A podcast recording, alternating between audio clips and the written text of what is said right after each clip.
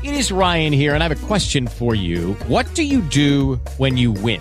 Like, are you a fist pumper? A woohooer, a hand clapper, a high fiver. I kind of like the high five, but if you want to hone in on those winning moves, check out Chumba Casino. At ChumbaCasino.com, choose from hundreds of social casino style games for your chance to redeem serious cash prizes. There are new game releases weekly, plus free daily bonuses. So don't wait. Start having the most fun ever at ChumbaCasino.com. No purchase necessary. VGW Group. Void where prohibited by law. See terms and conditions. 18+. Hello, it is Ryan, and we could all use an extra bright spot in our day, couldn't we? Just to make up for things like sitting in traffic, doing the dishes, counting your steps, you know, all the mundane stuff. That is why I'm such a big fan of Chumba Casino. Chumba Casino has all your favorite social casino style games that you can play for free anytime, anywhere with daily bonuses. That should brighten your day a little.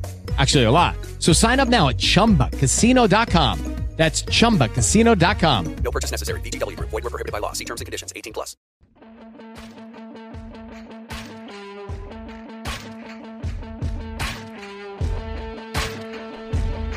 Welcome to Patriots 4th and 2, the official podcast of PatsFans.com.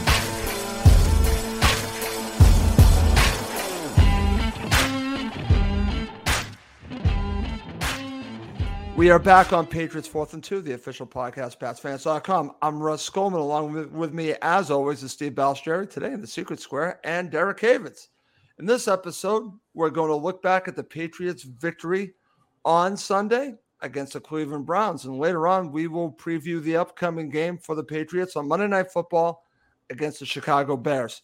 Also, we're going to have some topics if anyone's watching live or sees this on StreamYard, on YouTube, or on any other video platform that we're on. I'm going to ask the question, do we have a quarterback controversy? I don't think so. But of course, here in New England, that's what people are talking about. So we're going to address that conversation. Okay.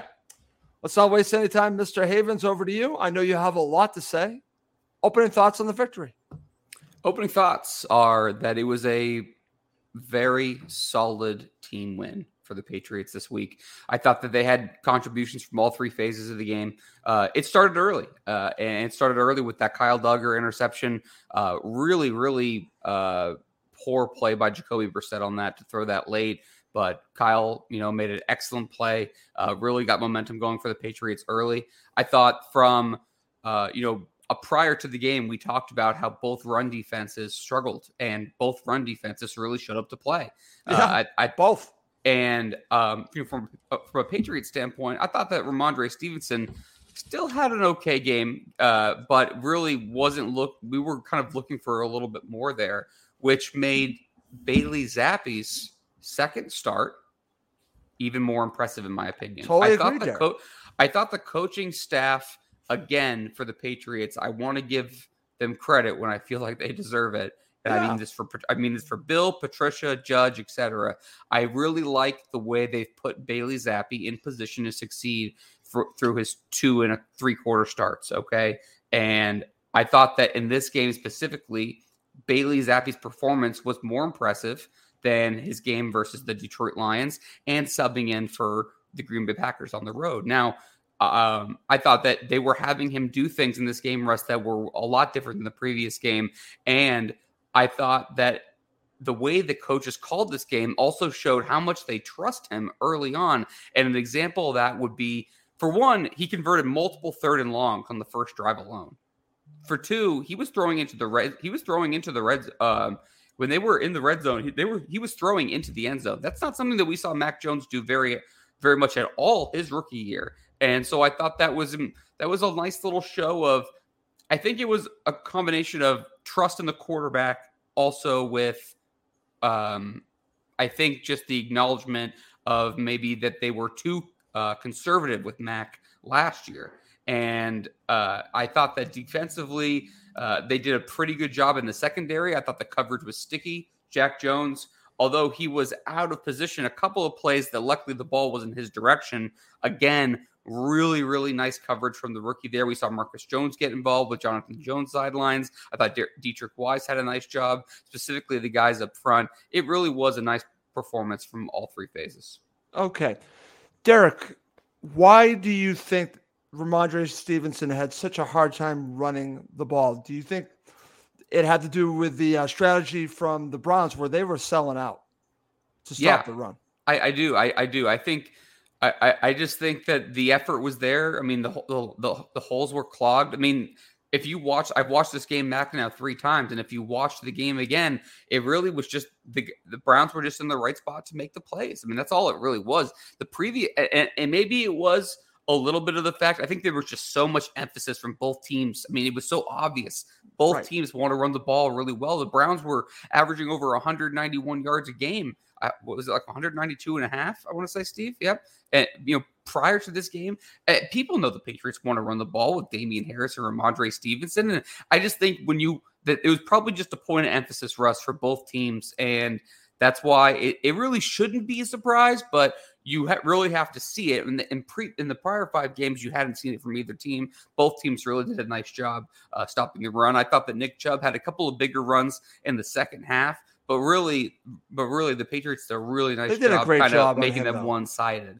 Yeah, they definitely made them play left-handed because they wanted to run the ball, Derek. Steve, over to you. Feel free to share your thoughts on what Derek shared, but and we'll talk about the running games because I want to focus on that in just a bit. But just your overall thoughts on the victory. Yeah, I'm just going to reiterate a lot of the same things he just said. You know, we were talking about this yesterday on the phone, and we both agreed it was a great team victory. I mean, you know, you can put your hand on several different areas of the game where they just played very, very well. I thought it was an interesting game in the fact that both teams had very, very similar game plans. Both teams like to run the football. Yeah. Both teams made it a premium on stopping the other team from running the football, and then they were going to try to force the game into the opposing quarterback's hands. That worked out very well for the Patriots, not for the Browns. That was the big difference. I mean, you know, they did clog some holes. Now, the Patriots did break off a couple of nice touchdown runs. There was the 31-yard draw play with Stevenson, then the 19-yard jet sweep by Tyquan Thornton, who I'm sure we're going to talk about more later. But, you know, the big thing was when the Browns were clogging those holes, it opened up play-action passing that we've been clamoring for 6 weeks. And, you know, that allowed Bailey Zappe to hit some really nice throws. Granted, the one long touchdown to Derrick Henry, the cornerback fell down, or the safety, I think it is. It was a safety. But, yeah, I mean, but I give Derrick Henry credit because he made a nice move at the line, and he took the guy. You mean Hunter Henry? Yeah, Hunter Henry. That's okay. I'll say Derrick Henry. I'll take Derrick Henry too, Steve. Hunter Henry, yeah. Anyway, yeah, I just thought it was a really – solid game. Some great film work by Brian Baldinger. It came out, I think, last night or early this morning, where he talked about the Patriots defense and how they were clogging the lanes. And again, it wasn't any one specific guy. It was just team defense. You know, they had guys that were shooting the gaps. He mentioned Adrian Phillips a couple of times, Juwan Bentley, Matthew Judon, you know, Carl Davis, Christian Barmore.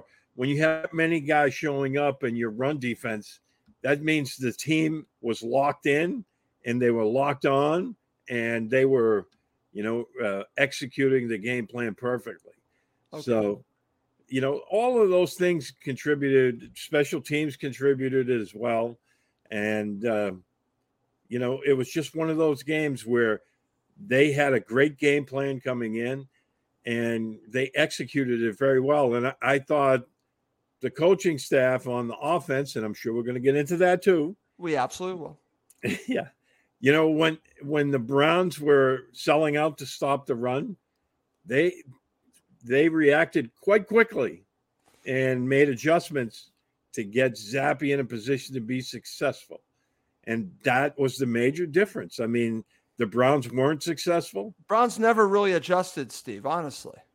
Well, you know, I was talking with Michael Hurley yesterday, and, you know, he said that he thought that early interception kind of threw Jacoby, Brissett for a kind of a loop, and he thought that affected him the rest of the game. And it could very well have. I mean, he completed less than 50% of his passes. So it did definitely affect him, in my opinion, watching the game a few times. But I would also say I thought the play calling did him no favors. I mean, really, I mean, that first interception, for example, Steve, I mean, he went left. He's thrown across the field, across his body. That throw was late. I mean, it was on him, but also it's like Kevin Stefanski. I mean, there's like 4 or 5 guys in the whole league who can make that throw. I mean, that's not a throw that a backup quarterback makes. I mean, that's Josh Allen, Patrick Mahomes, Aaron Rodgers category, like territory. It was a weird way to open the game just from the jump. Yeah, and our two tight ends, as Claire points out in the comment section, lots of good. They had their best game as a pair. I mean, I have to share it, guys. I have to. Jonnu Smith made a play. That's good. Bailey Zappe is. He's even bringing the best out of Jonnu Smith. And it actually wasn't that great a pass. No, it really wasn't. But it was a good play by Jonnu. Yeah, I mean, he adjusted on the ball in the air, and then he broke a tackle right there, and So on the tight ends, and I don't mean to interrupt you, Steve, but while we're talking about it, I did think it was interesting, and we heard this from a couple of different reporters this week on the beat, that Hunter Henry revealed after the game that he had been dealing with a shoulder injury in the offseason, and he just started feeling better this week. And I thought that was interesting because we really haven't seen Hunter Henry for the first third of the season. I mean, it's been a really quiet start. This is someone who had a really good year last year, had 9 touchdowns.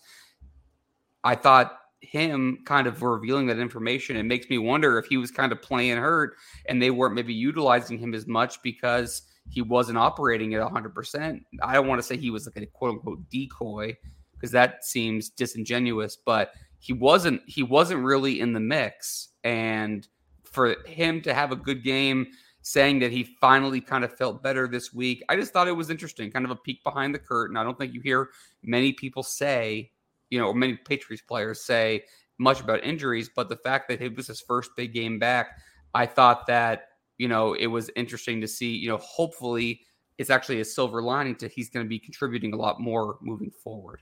Okay, I'm going to share this from Claire. Wouldn't you say it was a read by Zappe that he put it on his safer shoulder, something along those lines? You're talking about the Jonnu Smith throw? Yep. I just didn't think it was a very accurate pass. I mean, I can see where you're coming from, Claire, and I guess I could go back and look at it, but I mean, he had a good game. Zappe had a good game overall. I don't want to discredit him. I thought his second half was significantly better than his first half. Right. But that throw to me was more about Jonnu kind of doing what he did in Tennessee, which is what led him to get such a big contract here in New England. I thought you saw the yards after contact, balance, great. The elusiveness. He could not run the last defender, but I mean, the way he kind of pinballed around the first two, I thought was really impressive. And that really set you up right out of the gate in the second half to go down and get a scoring drive. I thought that really was a big tone setting drive too. It was a nice play. Okay. Excellent stuff, guys. Let's now focus on the offense. We'll do it in 2 parts because we're going to talk about the running game, but let's start with the passing game, Steve. And I just want to get your overall thoughts on, and again, there's a Goldman for you. I'm going to hide that. The offense through the air. So let's focus on the strategy. You had already talked about this. Yeah, I thought Zappe had a really, really good game. I mean, he threw for, what was it? Almost 302 yards, I want to say. 309, I think it was, yeah. Mm. So, I mean, that's a really solid game. I don't care who you are or who you're playing. You throw for 300 yards, 2 touchdowns, no interceptions. 301. No, 309. You were right, 309. Oh, it was 309. I just looked it up. Okay, yeah, I'm looking at my notes. His quarterback or passer rating was 118.4. So, when you put up those kind of numbers, you've had a very good day. And I thought he did. And I think it all stems from, because of the running game, they utilize play action passing. And I thought they did it to a T in this game. And that will freeze the linebackers. And it gives you that that little window over the top of the linebackers between the backers and the safeties that, you know, you can find those open spots. I thought they did that. That opening catch by Devontae Parker on the, what was it, the first drive, I think it was? Yeah, that was great. Mm-hmm. Yeah, 29. Great catch. That 50, was a great 50 ball. Catch. Yep. 80-20. 80-20. Yeah. Okay. Yeah, let me ask you this, Steve. I'm sorry, go ahead. No, I just thought it was solid all around. You know, Jacoby Myers. I mean, they had four guys with over 60 yards. And five guys with four catches. Yes. Yeah. So that tells you that Zappe was seeing the field very well because he was spreading it around. Well, you know, let me ask you this. He wasn't locked into any one guy.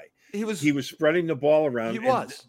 That is for a rookie in his second start, that's really, really good stuff right there. That shows how prepared he was for this. And I thought it spoke volumes about the game plan. They had certain packages that they wanted to utilize in this game against Cleveland.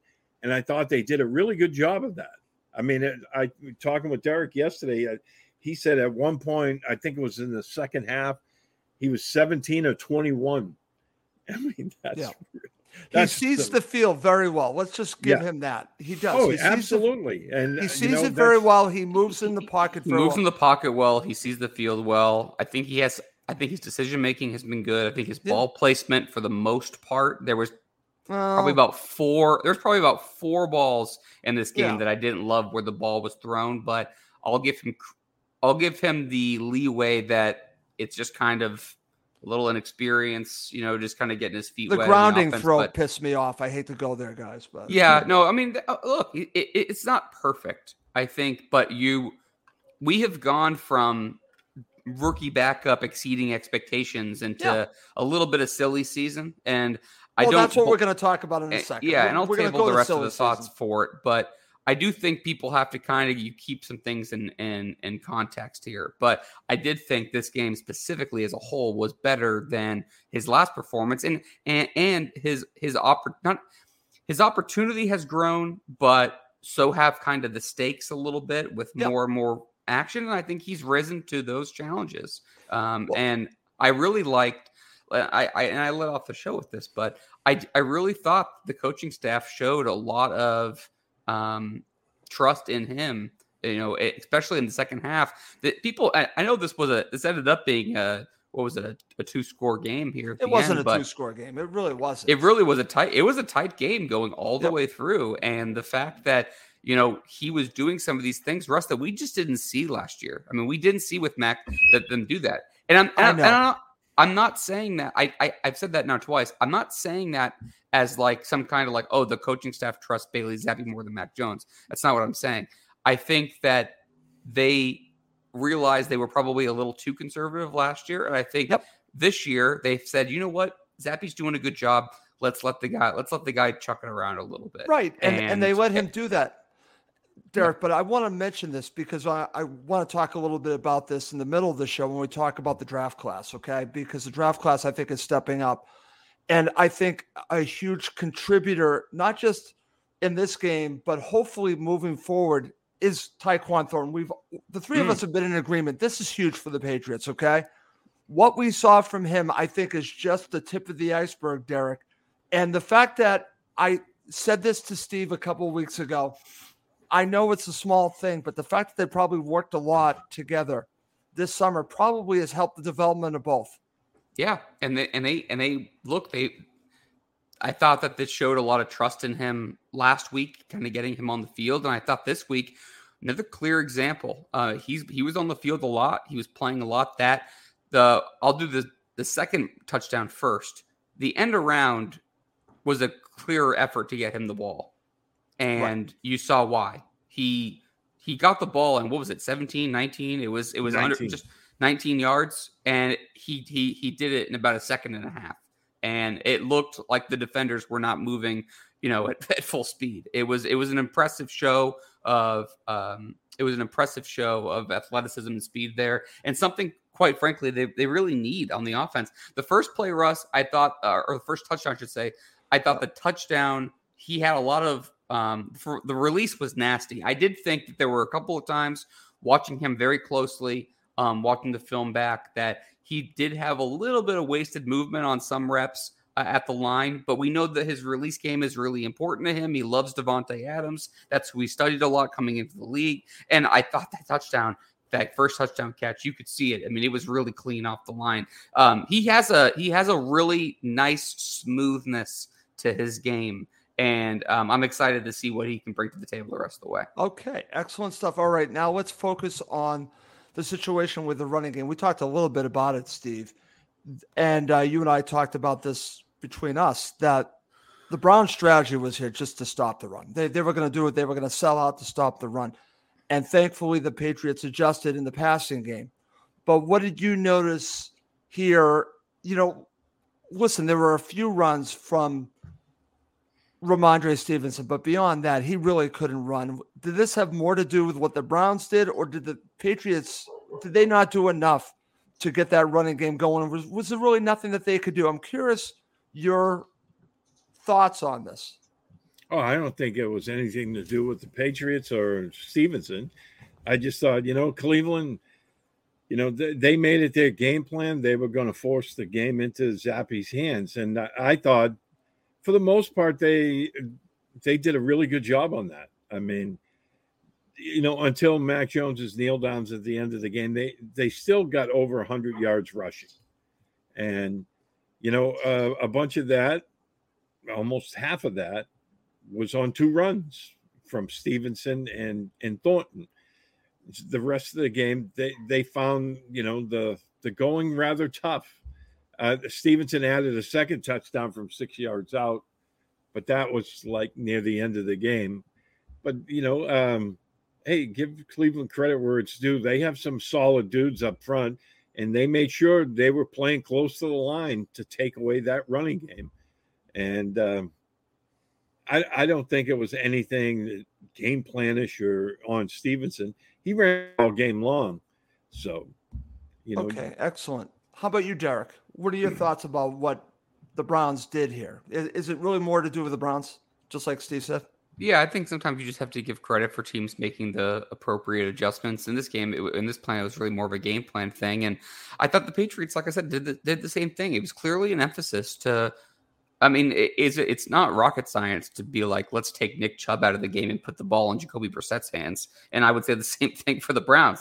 Stevenson's been a good back. I wouldn't – he's not certainly not as accomplished as someone like Nick Chubb, but right. You know, you're Bailey Zappe's in his second start, his third overall game action, and yeah, let's put the ball in his hands. I think both teams had the same game plan going in, and I give credit to the players who executed. I thought it was really good. Like I said, there was a couple plays. I mean, certainly I know the Browns would like to have that scamper back by Stevenson to the, you know, near side end zone run, and I know that there was probably 3 or 4 runs in that second half where I thought Nick Chubb had a good 7-8 yards at a clip, and look, Stevenson had 4 yards a carry, but it certainly didn't feel like that. It just, I think that we all expected going into the game that both teams would have a little bit more success running the ball. And I thought that the difference in the game was Bailey Zappe was better than Jacoby Brissett.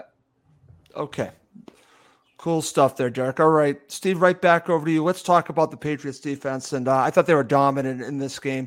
I know what Derek was saying, that Nick Chubb had a few runs that were decent runs, right? But beyond that, they did an excellent job, but not just in the running game. I thought in the passing game, they did a phenomenal job as well. This is a total team defense game, Steve. So I think that the defense is legit. I think ultimately they'll be judged by when they play the Bills, let's just call what it is, to how far they progressed. But if we're looking at it in a snapshot for the season, they keep getting better and better. And what's awesome about watching the defense, they're getting players, they're going to all different types of players coming involved. It's not just one player they are depending on. It's really team defense here and a lot of young players. That to me is what's so encouraging about this defense. I'll give you first crack at it and then I'll go to Derek.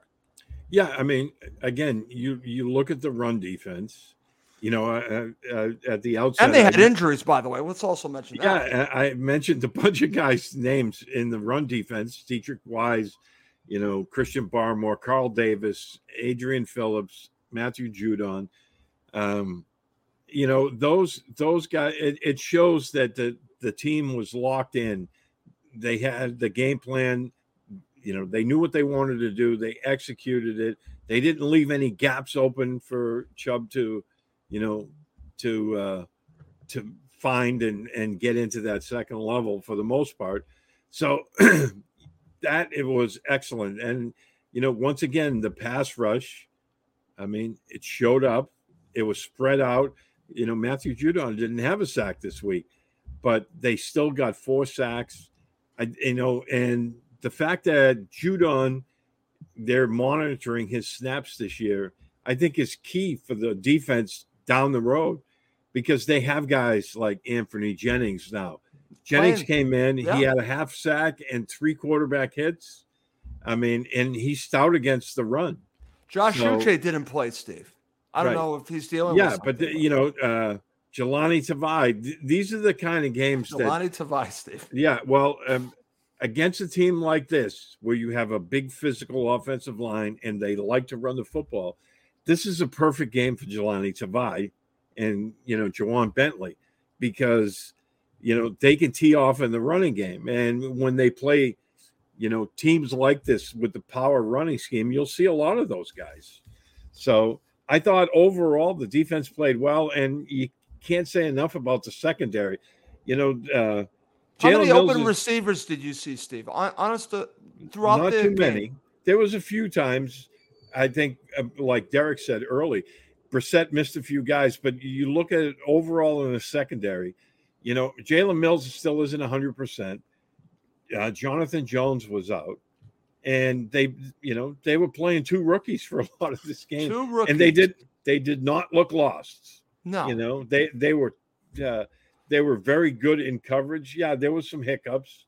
It's going to happen with rookies. Right. But how many assignment issues did they have, Steve? We didn't see any of that. No. Kyle Dugger is – breakdowns. Kyle Dugger's turning into a star now. Yep. Yeah, I agree, Steve. I agree. And that's fantastic. Derek, over to you, because I know we're obviously talking about the running game, but for me, the passing game is the situation that we really need to look at. And the fact that they're getting contributions from 2 rookies in the defensive passing game is phenomenal. I know it's a small sample, but this is something to be encouraged by that I don't think we've seen in the past. The big thing for me is that there aren't any communication breakdowns. There's no, as Steve said, yes, there were open receivers, but whenever there was a catch, there was someone right there. And that to me is good team defense in the passing game. Yep. And I couldn't agree more with what Steve said and sentiments that you've shared. I thought that it's been really encouraging. We've gotten a lot of nice contributions from this rookie class as a whole for this Patriots team this year. And we needed guys to emerge. Russ, if you remember, you know, us talking about our schedule predictions, you know, I had said that if they're going to, you know, get closer to your prediction than mine, yep, they were going to have guys emerge, right? And yes, they have had guys emerge. They have. And we've seen Jack Jones play a much bigger role than I thought a lot of us expected to. And again, there was twice that I saw when I watched the game back where he was really, really out of position because he was trying to make a play, but the ball didn't come that direction, so it didn't matter. I thought his coverage as a whole has been terrific, and he was on the hip pocket of a lot of different people moving around. I love the edge he brings. He was really, really fired up talking to the crowd, talking to the other team. You know, I think that the way that you've seen Marcus Jones get integrated. Now, I do understand Jonathan Jones wasn't playing, so they're a guy down, but Marcus Jones getting integrated. Bill Belichick's not going to put a rookie on the field that he doesn't have confidence in. If they didn't have confidence in Marcus Jones, they would have had another veteran move in his place. Right. So I agree with that. So this wasn't an emergency situation. They knew Jonathan Jones was going to be out leading into the game. So to me, the fact that you see Marcus Jones kind of get his feet wet on special teams, now work his way in there. As Steve said, Kyle Dugger's turning into a star before our eyes. Obviously, there is still a couple issues with coverage, but I think as a whole, he's been a really, really solid player this year. I mean, just making plays consistently. Who hits harder than Kyle Dugger?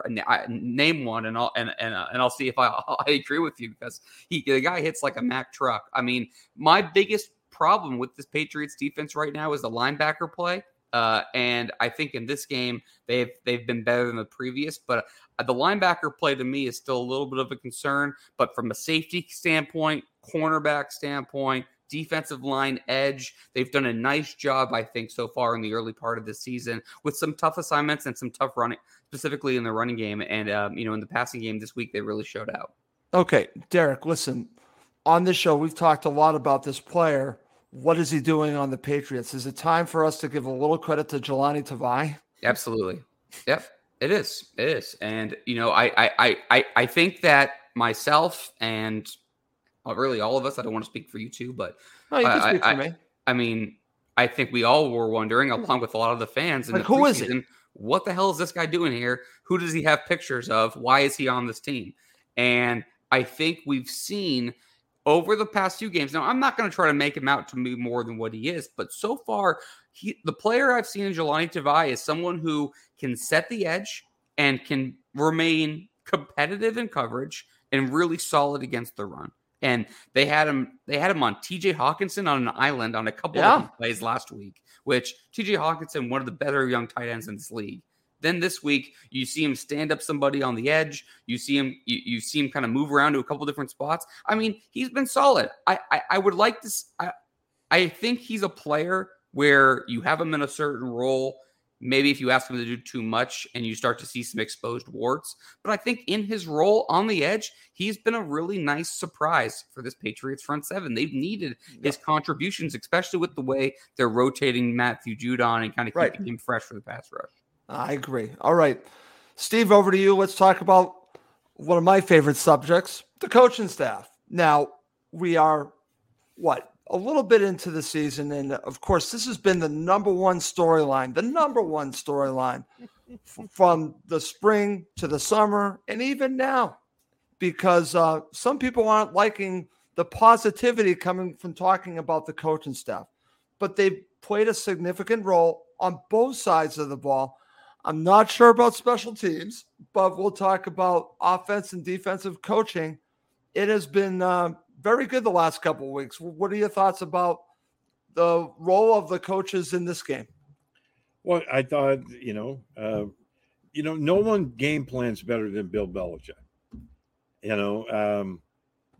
Coming into the game, I was reading all the national preview guys, and they were all saying that, they're not going to be able to stop Cleveland's running game. The Patriots are not a good running defense. Well, Bill Belichick game planned a way for them, and I give credit to Steve and Gerard Mayo as well in that. They came up with a game plan where they were going to take it away, that running game, and they held them to 122 yards under their season average. Cleveland only got 70 yards. So that's a really good game plan. And that was executed perfectly. I think I've said that like 4 times now. But offensively, again,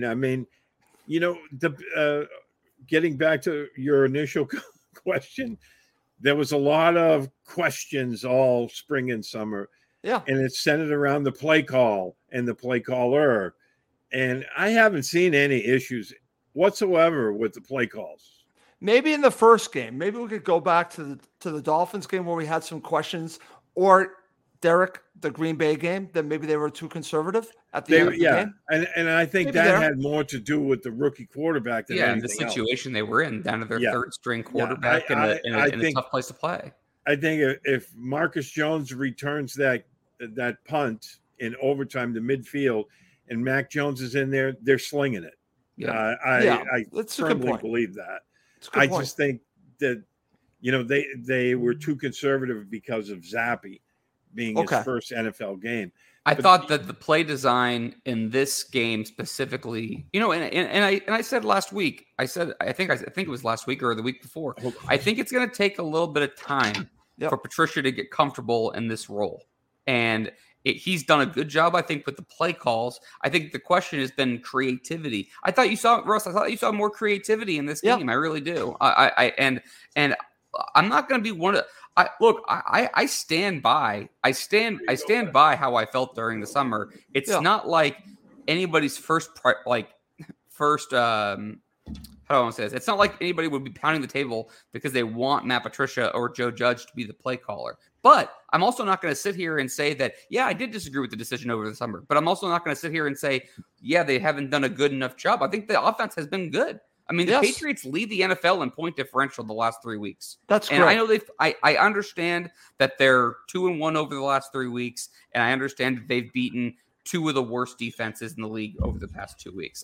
But you can also still give them credit for being for playing well. And I do think both things can be true. Now, here's my biggest problem with the Patriots right now, and something that we've seen for the last couple of years that we need to see improvement of.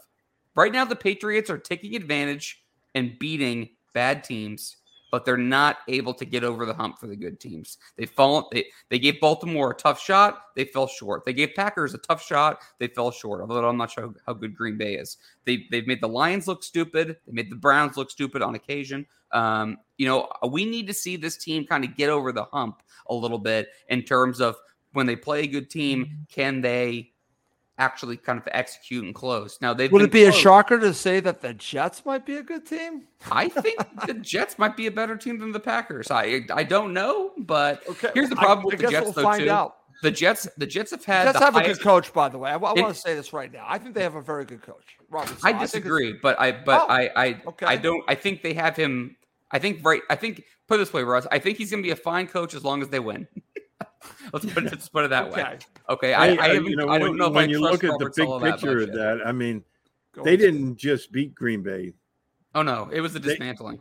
They stomped them in Lambeau. So. And here's the thing, though, too, guys. That defense is legit, I think. Oh yeah. And when you're a team like the Jets, they have the highest percentage of snaps from players who were under the age of 23 or younger in the league. Okay. Now, when you're a team like that. And they're going to be a good team. They're really moving in the right direction. If they have the quarterback, they are going to be a competitor in the next year or two. Oh, absolutely. I agree. Here's the thing, though. When you're a young team like that right now, you kind of have a double-edged sword. I think you saw the sharp end, the real sharp end against Green Bay. I think you'll have some games where some guys are going to make some mistakes because they're just young. I agree, Derek. When you depend on a very, very young core like that. Very young, yeah. It's going to take time, but if they got the quarterback right, and we don't know that yet. If they got it right, then they got something. If they don't, then... But all four of the four highest draft picks in this last class have all made contributions early, and they've all played really well. And so you look at them and you say, well, they've been impressive. And credit to them. And to the same idiots like myself who thought the Patriots had a mediocre draft, I mean, they're looking dumb too. So, Derek, that's interesting that you say that because guess what my next topic is? It's call the latest draft class a success. Too early. It's too early, Steve. I don't think it's too early. I thought we waited a couple of years for us. I think it's still early, but the initial prognosis is much better than people were giving it credit for. Because back in April, it wasn't just locally. It was nationally, people were saying they had the worst draft in the NFL, and all of those rookies contributed, except for Andrew Stuber, who's out for the season. But, I mean, everyone they drafted is playing a role. That's right. Hey, and look at it. I obviously – I said this to Steve yesterday off the air. I didn't dislike Cole Strange. I just disliked where they took him because I just don't – like the guard in the first round thing. We've been over that. I don't need to go down that road. We don't have to go back to that. But Steve and I talked about Cole Strange multiple times in our pre-draft process, okay?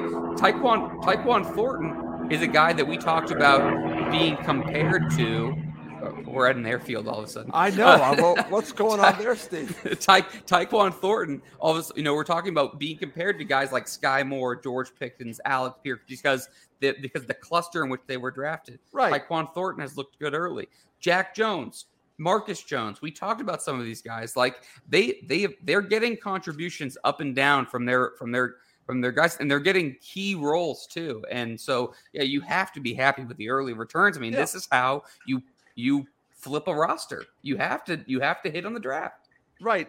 But Derek, I know I'm focusing on this draft class, but we could even talk about the last couple of draft classes. We're now seeing real returns from Kyle Dugger. Okay. Kyle Dugger is the real deal. And I think we're seeing other players step up. Again, Josh Uche hasn't really been the real deal yet. Yeah, unfortunately, maybe now we're seeing it from Anthony Jennings. I don't know yet, but this class, the fact that they're all contributing, as Steve has said, this is huge. This is huge. I think it's a success, really, but I know what you guys are saying. If you want to see more, assuming Mac Jones is the quarterback that they move forward with, assuming that's the play, yeah, and Bailey Zappe is the backup, which is okay, by the way, people. Assuming that's the case. Their last two drafts have been stellar. Last year's class is going to depend a lot on Mac Jones, but even if it doesn't, and you just look at Christian Barmore and Ramondre Stevenson, two really good players. I mean, they have done a nice job the last few years, kind of zoning in, but they still need some contributions here, and the quarterback's a big one. I mean, and look, I think it's Mac Jones. I don't think it's Bailey Zappe, I'm wondering if Mac gets back on the field this week, because we're starting to enter silly season for both the media and the fans here. And I think it's time for Mac to get back onto the field. Right. And we're going to talk about that in just one second. But before we move on from this, and I was thinking about this, Steve, when I look at this draft class, or even the last few draft classes, and we go before that, and we look at the strategy that the Patriots had in the draft classes that failed, and several of them really failed. But part of that, Steve, was a strategy to win now, which, again, was for Tom Brady. Let's call it what it was. They got rid of a lot of draft picks for wide receivers to help Brady, and it didn't work. And the Patriots paid dearly for this. They really did, and it is still affecting them to this day. But to bring it full circle, now you're seeing what a good draft class can mean for the Patriots moving forward. For those who don't think the Patriots are heading in the right direction, I think this class, if it pans out the way I think it's going to pan out, shows that they're on the right path. Absolutely. I had muted myself. Sorry. That's okay. Yeah, I mean, you look at the contributions. I mean, like Derek said earlier, Belichick does not like to play rookies, in key spots.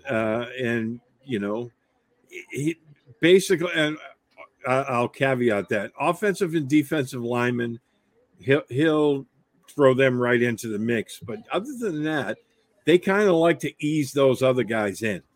And the fact that they trust these young guys enough, and a lot of them were, guys that weren't highly considered good draft picks when they picked them up. Right. So, I look at the overall picture of what this last draft class, I mean, they're already contributing. I think that's huge. And, there's still a long way to go with them. But the fact that they're playing meaningful snaps right now, and they're performing very well, I think that's huge for them. It is huge.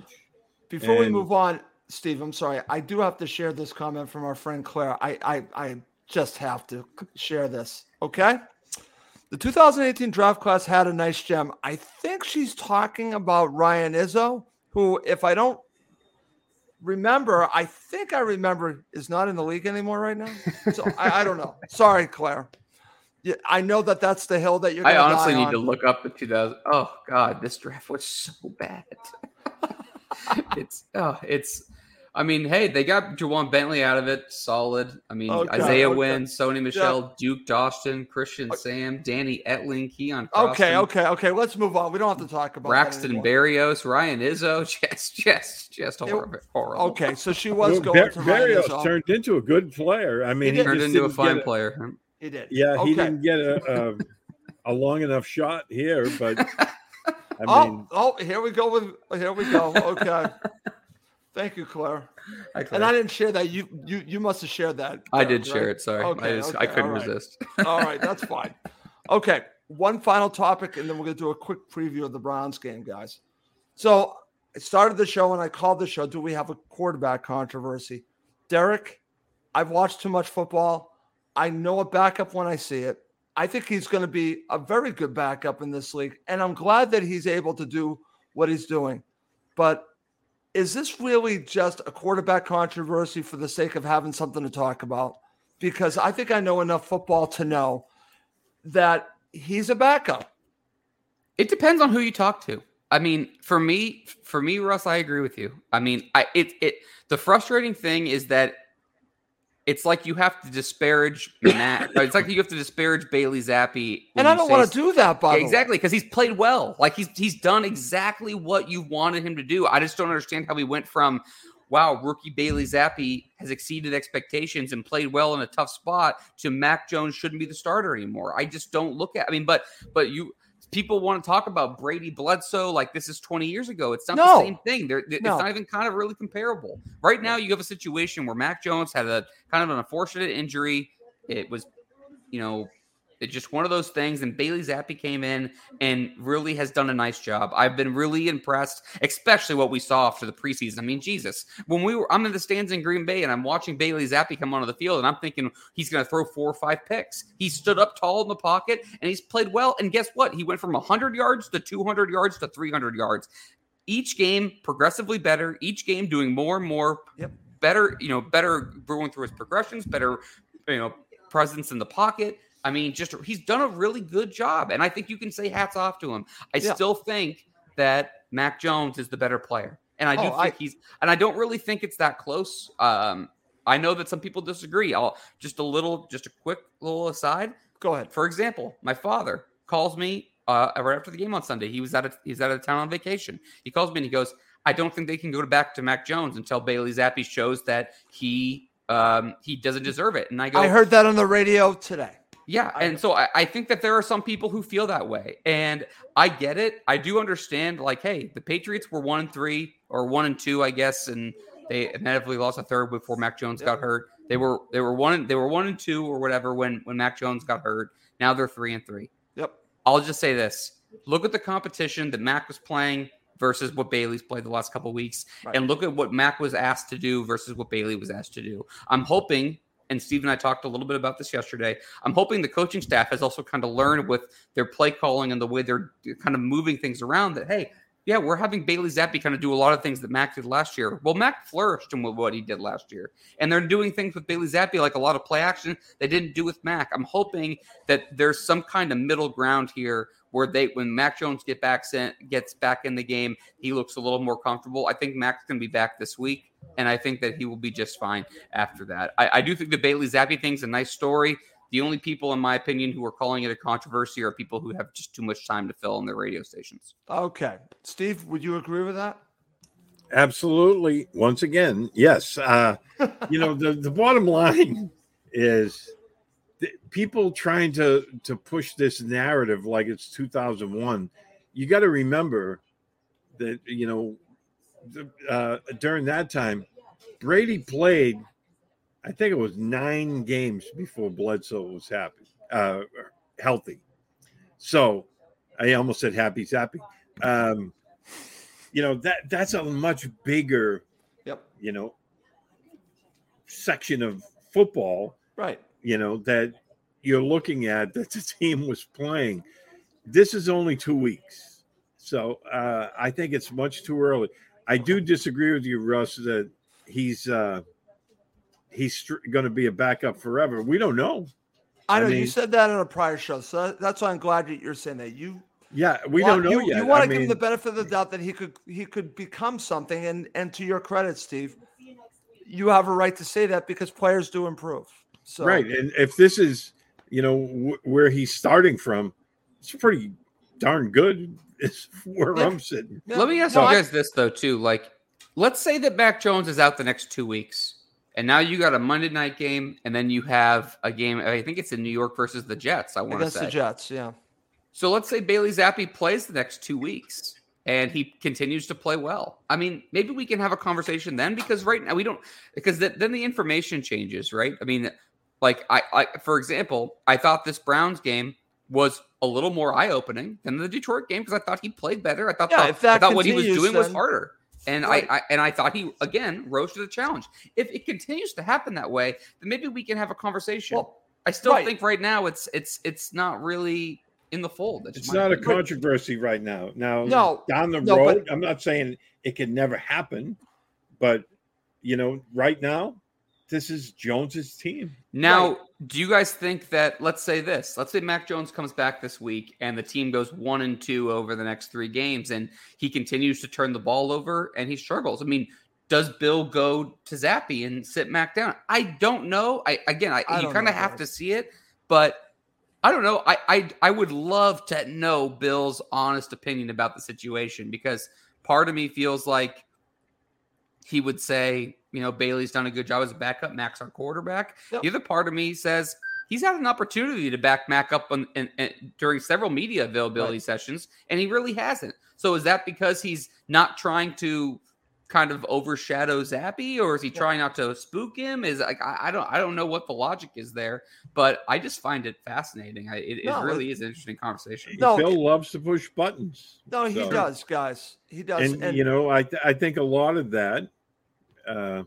Is going to be pushing Mac a little bit when he comes back. Right. And listen, I'll be the first to tell you, and then we're going to do a very quick preview of the Browns game, is that the Bears, I'm sorry, the Bears. Sorry. There's the a goal Bears. For you. The Bears.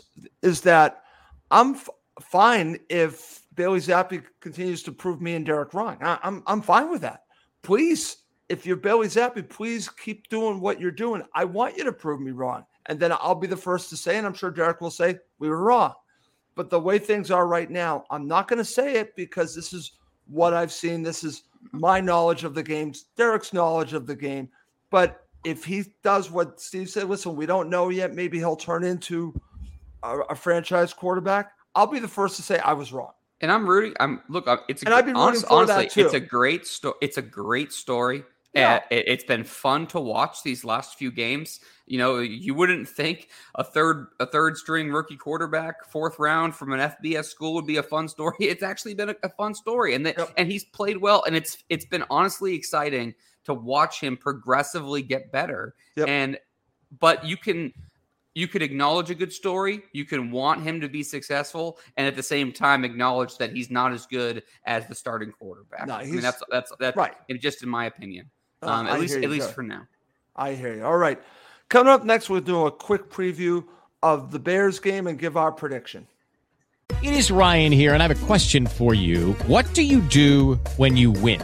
Like, are you a fist pumper, a woohooer, a hand clapper, a high fiver? I kind of like the high five, but if you want to hone in on those winning moves, check out Chumba Casino. At ChumbaCasino.com, choose from hundreds of social casino style games for your chance to redeem serious cash prizes. There are new game releases weekly, plus free daily bonuses. So don't wait. Start having the most fun ever at ChumbaCasino.com. No purchase necessary. VGW Group. Void where prohibited by law. See terms and conditions. 18+. Okay, Steve, over to you. Just because we are really short on time, let's just go right to who has the advantage. So let's talk about the Bears and the Patriots. When the Patriots are on offense, the Bears are on defense in the passing game. Who do you give the advantage to? New England. The Bears are a mess right now. Oh. And I think because of the running game, you know, the coaches are using more play action. I think they're going to use that to their advantage. And I think they're going to be able to run the ball better this week, and I do think that they'll be able to throw the ball well this week. I give New England the advantage. Okay, Derek, over to you. When the Patriots are on offense and the Bears are on defense in the running game, who has the advantage? I think the Bears are. I have to look at the numbers a little bit closer, to be honest. I don't know where the Bears rank for run defense, but I know they have a couple of good players up front, including Roquan Smith. But I just like the way the Patriots have run the ball this year. They've really controlled most games on the ground, and I continue to expect it the same way. I'm expecting Ramondre Stevenson to take the lead again this week, as it seems like Damian Harris is going to be sidelined for a few weeks. He's only missed one game so far. And I expect the Patriots to be able to control the game on the ground. And that's really their bread and butter. And that's how they want to initiate their offense. Okay. Steve, right back over to you. When the Patriots are on defense and the Bears are on offense in the passing game, who do you give the advantage to? And what do you think of Justin Fields? Well, first of all, the Patriots have the advantage. I expect them to throw some looks at Justin Fields that he probably hasn't seen before. Mm-hmm. I expect them to get multiple turnovers. I think there was a host here who wanted him on the Patriots. I could be wrong. Yeah, well, what they're doing in Chicago is coaching negligence. Let me just say that flat out. And a lot of that. I mean, last year his coaches did him no favors. Okay. And I don't really think they're doing him any favors this year. I mean, I'm not going to sit here and tell you I think he's a bad player. I think he can be a very, very good player. I just don't think he's had, coaches that putting him in a position to win. So I give the Patriots the advantage here. Again, I expect them to get multiple turnovers in this game. Okay, interesting. Derek, over to you. Patriots are on defense and the Bears are on offense in the running game. Who do you give the advantage to? I'll probably go with the Bears here slightly. I was encouraged by the Patriots' performance in the run game versus the Browns. You want to see more. Yeah, of course. It's been one game, and I think David Montgomery's been a good player for Chicago. That's where their offense goes through. Khalil Herbert, their backup, good, solid player. Until I see more from the Patriots on the defensive side in the run game, I'll give the Bears credit. They really want to run the ball. Justin Fields is a threat to run, obviously, and unfortunately, that's really all they have him do, but I'll save that for my next few keys here in a minute. Okay. And before we do that, Claire has to go to dinner, but she wants to give her prediction. Pats 31, Bears 9. Thank you, Claire. It's and, too narrow. And not only that, we got to get, Claire, again, the picture her that you have here, let's get a better picture. You are a beautiful woman. You look upset in that picture. We need a better picture, Claire. I think it's more of like a sassy thing. Like I kind of like it, Claire. I like the picture. You kind of like it? What's for dinner, Claire? We got to know. What's going on in the UK for dinner? Now we sound like I'm I just think she looks upset in the picture. No, that's her exotic look, Oh, exotic look. Okay. I love her prediction because it's almost spot on with mine. Wow. Okay. That's it. Okay. Let's see. I did? Okay, well, again, who am I? I don't know. I really hope people are not only listening to the show because they're going to have no idea what we're talking about. We're just interacting with people on this on right. YouTube. Oh wow! So I'm just going to keep on with Claire. Anyways, you're welcome, Claire. See, Claire, I know women's fashion. Enjoy dinner and women's fashion. I guess I was wrong with the picture. Maybe I did say that again. Who knows? It's early Alzheimer's, Claire. Fish for dinner. I like fish. Yeah, man. Oh, fish for dinner. Okay. All right. Let's keep it going. Jesus. I know. We got to go. Derek, over to you. 3 keys to victory. All right. Well, my first key from the Patriots is I'm selling out for the run. I'm putting this game in Justin Fields' hands. The Bears do not trust Justin Fields to throw. You guys want to hear something funny? I'm looking through numbers last night. Do you know how many passes Justin Fields has attempted this season? 115. Do you know how many times he's... Do you know that he's been sacked once every 5 pass attempts? That's crazy. He is getting killed. His team doesn't put him in good position. They have nobody to catch the ball. It's just a really, really weak operation all around. From the Patriots, the first priority for me is taking care of the run. That's making sure Fields doesn't get to control the game with his legs. That's David Montgomery not getting any momentum. And if I'm doing that, I'm putting the game in Justin Fields' hands. Second key for me is get out to an early start, because for me, if you're the Patriots and you can control this game from the jump, it's going to be over. It's going to be like a boa constrictor, kind of just slowly taking the air out of the opponent. And if Patriots have the lead, I just don't think the Bears are equipped to come back from behind. And my third key on defense, is defensively, I would like to do something. I forget who just said it a second ago. I think they should really kind of spin the dial a little bit this week and just throw a lot of different looks at him. Justin Fields has only thrown the ball more than 25 times once in 6 games. So this is a quarterback that in his second year has had a different coaching staff, different system, doesn't have a lot of players around him. They don't really trust him to throw the ball. It's hard to develop a quarterback, Chicago, when you don't let him throw it. And to me, he's someone who's going to be a little bit inexperienced in terms of reading certain things. I think if you can disguise coverages, switch from zone to man, kind of just like, you know, flood little things, robber coverages and all that whole, you know, all that. I just think that if you can do that, you're going to have some opportunities here to have 2-3, you know, turnovers. And I think that will be ultimately the difference in this game. Okay. And what's your prediction, Derek? I'm going to go with Patriots 27, Bears 13. Okay. Steve, over to you, your 3 keys to victory and your prediction.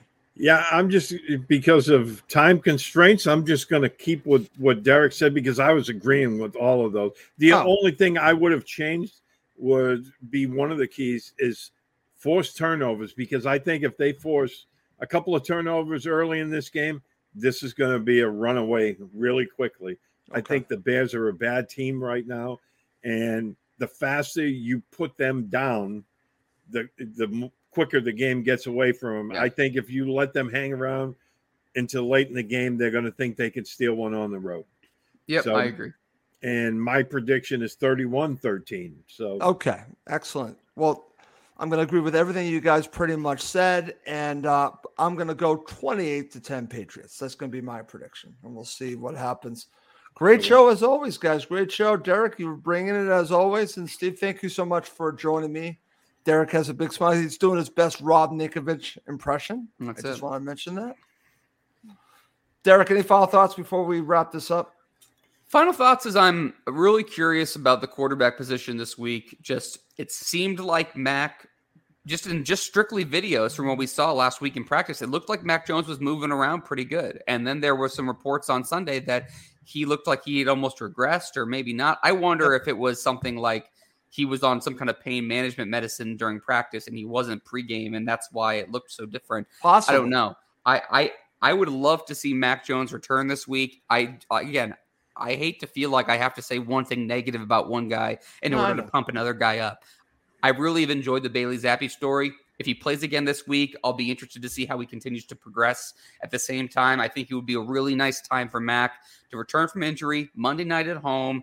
Kind of a get-right game. You're playing against one of the worst teams in the entire NFL.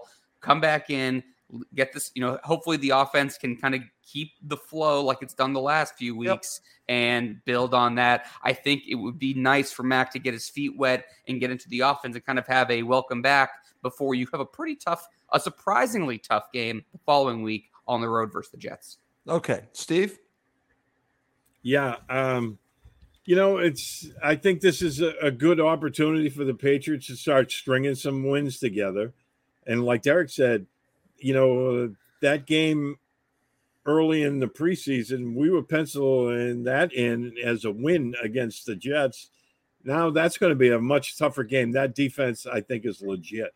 And they have a really good young running back. So this is an opportunity to start stringing stuff together and build some momentum before you have to go down there in New Jersey and beat the Jets. Okay, good stuff. All right, guys, before we go, I'm going to mention this right now.